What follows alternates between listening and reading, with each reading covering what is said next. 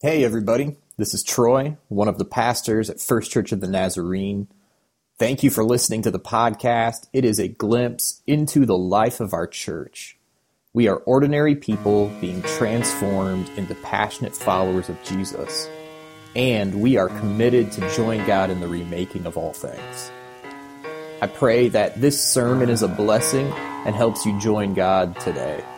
If we can serve you in any way, we would love to please get a hold of us at LafayetteNaz.org. Have a great day.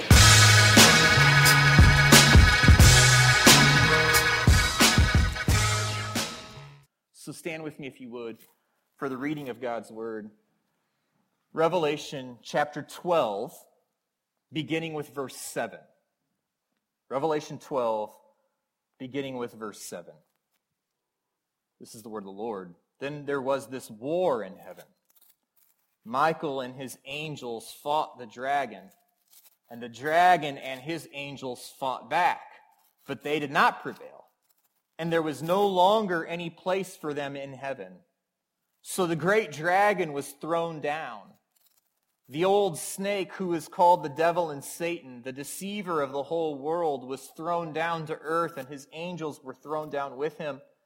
Then I heard a loud voice in heaven say, now the salvation and power and kingdom of our God and the authority of his Christ have come. Listen, church. The accuser of our brothers and sisters, who accuses them day and night before our God, has been thrown down. And they gained the victory over him on the account of the blood of the Lamb and the word of their witness Love for their own lives didn't make them afraid to die.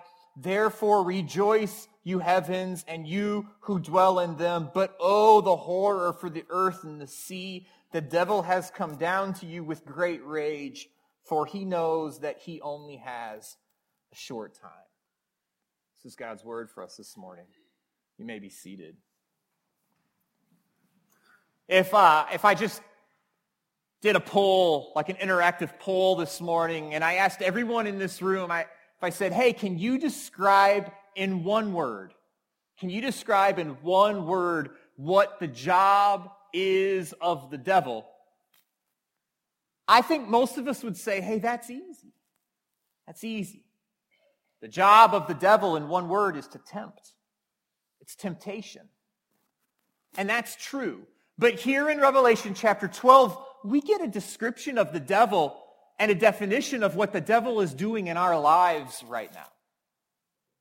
And Revelation 12 uses a word to describe the activity of the devil that isn't used in anywhere else in the entirety of the Bible. Revelation 12 says the devil is the one who accuses. He's the accuser. So according to the book of Revelation, Satan's primary job isn't just temptation, although he does do that. Revelation 12 says that Satan's main job is accusation. His first job is to accuse. And you might say, well, what do you mean by that? What do you mean by accusation? Here's what I mean. Accusation is when the devil takes the wrong thing that you did and convinces you that is who you are. Accusation is when the devil takes the wrong thing that you did or the wrong thing that was done to you and convinces you that moment defines you. That, that's who you are. Let me help you understand that. You, let me help you understand this by sharing just a little bit of a personal story. So, um, I don't know if you remember, there, uh, uh, several sermon series ago, um, we were teaching through the concept of living, how Christians are called to live a life that's worthy of imitation.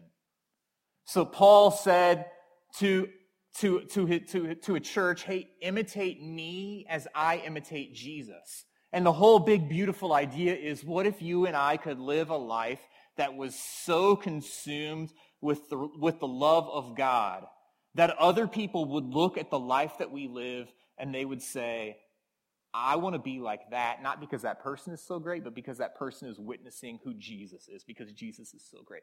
So preaching through all of that. For those of you who don't know, my wife Sherry and I, we have four children, and they're all incredible kids. They're all wonderful, wonderful children, but all of them have been three years old. All of them have been three years old. And I don't know what, what your mileage is like, but our mileage is that three, when you're three, that's the worst. That's the worst. Everybody talks about the terrible twos. The terrible twos are kind of terrible, but threes are the worst. You know, three-nagers, you know, that's when you really kind of get headstrong as a three-year-old and you think you know what you need and you know better, but you don't really have the language to work your way through all of it yet. Three's, three's kind of tough. And so, um, it was a Sunday, and um, I, it was a Sunday, and it was a sermon where I was pretty transparent, kind of vulnerable. That's exhausting for me. I had a meeting later on that day, and it was a long meeting. And um, so I didn't get home. Um, I got here at the church at 5 o'clock in the morning, and I didn't probably get home until 4, 5 at night. And I was spent. Walked in the house, and um, our, our kids were great, but we do have a three year old, and um, and our three year old was having one of those days, and I was in an exhausted spot. Um, to be fully transparent here, it's a little bit our our, our three year old is our son. It's a little bit more difficult for for me as a as a man when our son is having some behavior issues than the rest of our girls because they're so cute and pretty, and you you just kind of give them some breaks, but that boy, something happens to me. So I just preached this sermon about living a life worthy of imitation. And um, I came home and, and I wanted to be a good dad, but I was exhausted. He got to me. He got to me. And, um, and, you know, I lost my composure a little bit, and I raised my voice. And um, you know, uh, disciplined him as best as I could.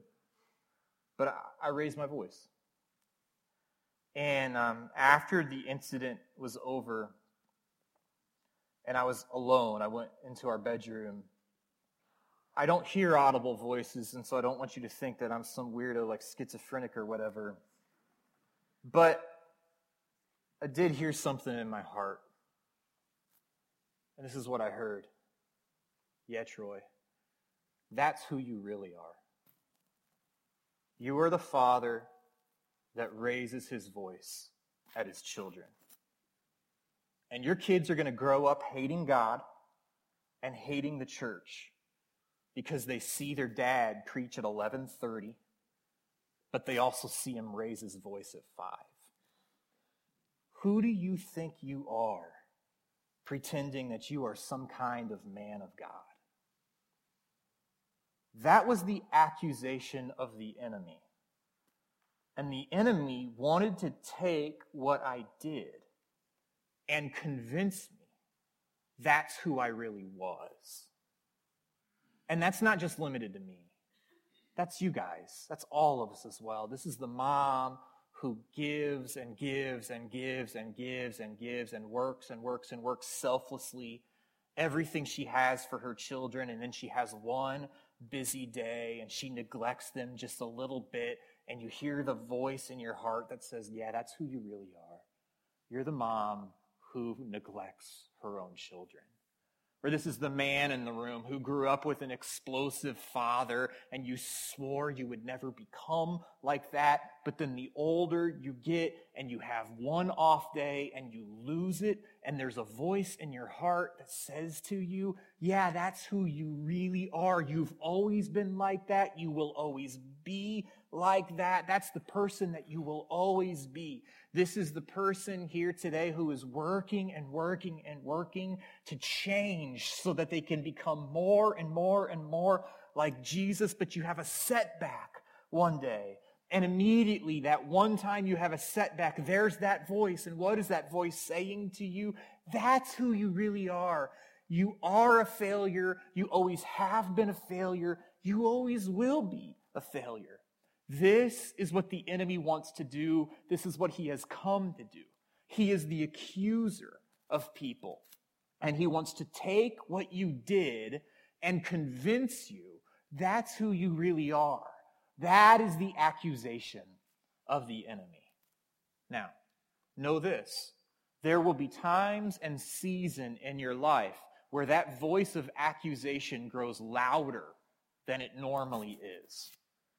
The voice of accusation grows louder in your life and in my life anytime you are tempted. In, in, the times of temptation, you will hear this voice that says to you, You've already messed it up.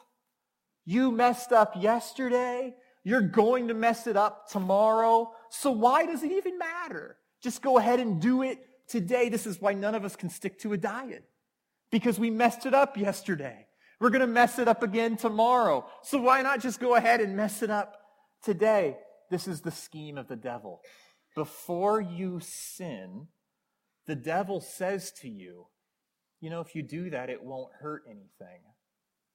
After you sin, the devil says to you, you've already ruined everything. Before you sin, the devil says, hey, that's not going to hurt anything. There's forgiveness for you on the other side. After you sin, the devil comes to you and says, you blew it. You've already ruined it. So you hear the voice of accusation louder when you're tempted. You also hear it louder when you're maturing and growing to become more and more like Jesus because if there's anything that the enemy hates, it's when the power and the presence and the Spirit of God is awakened and enlivened in someone and they're actually starting to progress and grow in grace and you hear that voice of accusation even more. All of us in this room are being accused daily. And the devil's desire is to convince us that that thing we did or that thing that happened to us, that's actually who we really are. And so, how do we overcome all of this? And if you look at the passage of scripture that we read this morning in Revelations chapter 12, it says they overcame two ways. The first is by the blood of the Lamb and the second is by the word of testimony or by the word of their witness. And so if you are here today and you are not yet a follower of Jesus, you're, you're not sure if you want to buy into this thing, can I just say to you, can I extend to you like a really warm welcome? We are so glad that you're here. And, and I know I'm biased, but I believe that you have found exactly the right church to help you on your journey to live a life that is fully alive, the fully alive kind of life that Jesus has come to bring. You're, you're in a great place because this church is not a collection of people who think, hey, we're all a bunch of really good people. We're all a bunch of really good people and we're huddled together and we want to keep the really bad people out. That's not the DNA of this church. This church is here not because we think we're so great. We're, we're here because we think we're a really forgiven bunch of people who have gathered to worship a really great Savior. So if you're not yet a follower of Jesus and you're here this morning, I want to help you understand what we're talking about, what the writer of the book of Revelation is talking about when the Bible says the blood of the Lamb. I want to explain what that blood actually does years ago, and it's too many years ago now, it's quite embarrassing. Years ago, when I was in graduate school, I had a professor tell a story about two guys who went out hunting in, in Oregon. And it, this is a true story. They're out, they're out there hunting, and um, they, see, they see smoke, but it's way off in the horizon. They don't think a thing about it. They're still hunting a few hours later, and they notice that the smoke is a little bit closer to them, and they kind of make a mental note of it. A few hours later, they notice, man, that smoke is really close. And it dawns on them it's from a forest fire. And that fire is moving faster towards them than they would be able to move to get to their vehicle. And so they start naturally kind of freaking out. They're desolate Oregon and um, all by themselves, no way to communicate with anyone. One of the hunters reaches into his backpack and he grabs um, a box of matches. And where they were hunting, they were in the middle of this dry, grassy field. And so he struck a match and he bent down and he lit the grass on fire. He walked several yards in another direction, calculated where the wind was going, struck a match, lit the grass on fire. And the other guy's like, What are you doing, man? What, what, what, are, what on earth are you doing? He was like, Listen, listen, listen. I know what's going on. We're going to be fine. So he said, I'm going to burn this fire. And I'm going to burn this field so that when the fire reaches us, there will, there will be an already burned over place in the middle of this field. And so here's what happened. He was right. When the forest fire made its way to them, all that the two men had to do was stand in the already burned over place. And as long as they stood in that place, the fire passed and they were okay. Now, this is a crude analogy and a crude illustration, but the cross of Jesus functions similarly. The cross of Jesus is the already burned over place. It's the place where the power and the pain of sin has already been absorbed. And anyone who joins God there by faith, anyone who stands under the cross of Jesus in that already burned over place, there's no more power of sin. There's no more pain of evil. There's no scheme of the enemy, no accusation of the devil that can lay a finger on you because God has absorbed and defeated the power of sin and has created a place for his people to stand through the cross of Jesus Christ. That is the good news. That is the good news of the blood of the Lamb. That's what the cross is all about. That is the power of the blood of the Lamb. So how do we take that like objective reality of what God did through that blood and make it a subjective and a felt reality for our lives? How do we do that? Revelation talks about. Talks about the blood of the Lamb, but it also talks about the word of our testimony. And so it creates like this courtroom scene to help us understand how we take that big, beautiful, objective thing and make a subjective and felt reality. So Revelation refers to the devil as the accuser. And it says that we overcome the accuser through testimony. It's a courtroom scene. And the devil is the prosecuting attorney who's making accusations against us. And every time we sin, the devil is making this case against us. He's accusing us, prosecuting us. He's advocating for our punishment. But there's someone else in that courtroom scene who's defending us. One of my favorite verses in the entire Bible is in 1 John chapter 2 verse 1. 1 John chapter 2 verse 1 it says this, "My little children, I'm writing these things to you so that you don't sin. But if you do sin, we have an advocate with the Father, Jesus Christ, the righteous one. Do you know what an advocate is? An advocate is a defense attorney. So here's the image that the book of Revelation is setting up. In the courtroom of heaven, the devil stands up and says, Your Honor, your word has laid out your laws and your word that has laid out your laws says that when those laws are broken or when those laws are transgressed, that the transgression of your laws deserves a punishment, and you've said that punishment is death. Your Honor, Troy Hochstetler has sinned. So on the basis of the law that you laid out, I demand punishment and condemnation for Troy Hochstetler. And then the book of Revelation describes something else. It's as if Jesus stands up on the other side of the courtroom and says, No. No. Now, I used to think that this is what Jesus would do in that scene. I used to think that what Jesus would do is say, Listen, just give him some more grace.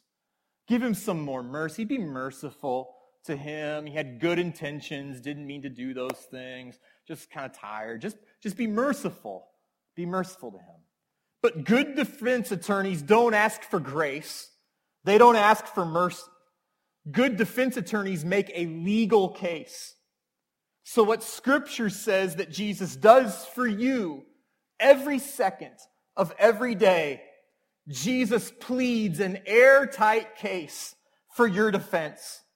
It's as if Jesus stands up and says, yes, you're right. Troy has sinned. And yes, you're right. According to the law, Troy deserves death. But guess what? I have already absorbed the punishment for Troy's sin. And it would be unjust, Your Honor, for you to punish the same sin twice. I took the consequences. I absorbed the punishment. So I am making a plea. I am pleading my blood for Troy. I'm not asking for grace. I'm not asking for mercy. I am demanding justice for the blood that has already been shed on his behalf. And that's not just happening for me. That is happening for you every second of every day of your life that is happening in the courtroom of heaven. So here's how we not just endure the devil. Here's how we turn the tables on the devil. That has to become our testimony. Now, you understand that a testimony is different from a biography, right? A biography is your story of your life with you at the center. A testimony is your story with Jesus at the center. And when Jesus is at the center, everything is changed. Here's how we turn the tables. When we hear the voice of the accuser telling us that what we did is who we are, you have to remember this. The devil is a very good preacher of sermons, but he only preaches the first half of sermons. He preaches our sin, but he doesn't preach our forgiveness. And we have to learn how to finish the devil's own sermons. He might get the first word in, but he won't get the last. He might connect on the first jab, but he can't absorb the rest of the body blows. So when he begins to whisper and accuse, and he says, you know what? You're so weak and you're so unimpressive. Look at you. You had all of these goals on January 1. We're well into March now, and you've forgotten all about that. You're so weak. You're so unimpressive. When the devil begins to whisper and accuse those things to us, this is what we say. We say, you know what? Yeah, I am. I am weak, and I am unimpressive. And his power is made perfect in my weakness. So I will boast all the more gladly in weakness, for when I am weak, he is strong. And when he comes and he whispers, look at what you've done. You're such a disgusting sinner. You finish the sermon, yeah, I am. But my Bible tells me that Jesus has a nickname, and his nickname is Jesus, the friend of sinners. Or when he comes and he whispers, you don't have what it takes. You finish that sermon for him. The same power that rose Jesus from the grave, that same power is in me. Or when he comes to you this week and he whispers to you, you're so flawed, you're so deeply broken, you finish that sermon for him. You're right. I'm not who I want to be, but I'm not who I once was. I am being transformed from one degree of glory to the next by the power of the Spirit that is at work in me. This is the scheme of the devil. He accuses us. He says that thing you did or that thing that happened to you, that's who you really are. But we don't have to live according to that scheme. We can live according to the word of the Lord that's spoken over us in Revelation chapter 12. All of those things have been overcome by the blood of the Lamb, which created an already burned out place for us to stand, and the word of the testimony, which says, None of those things are true. I want to pray a prayer over you this morning, and I'm going to invite the team to come forward and to help us to respond.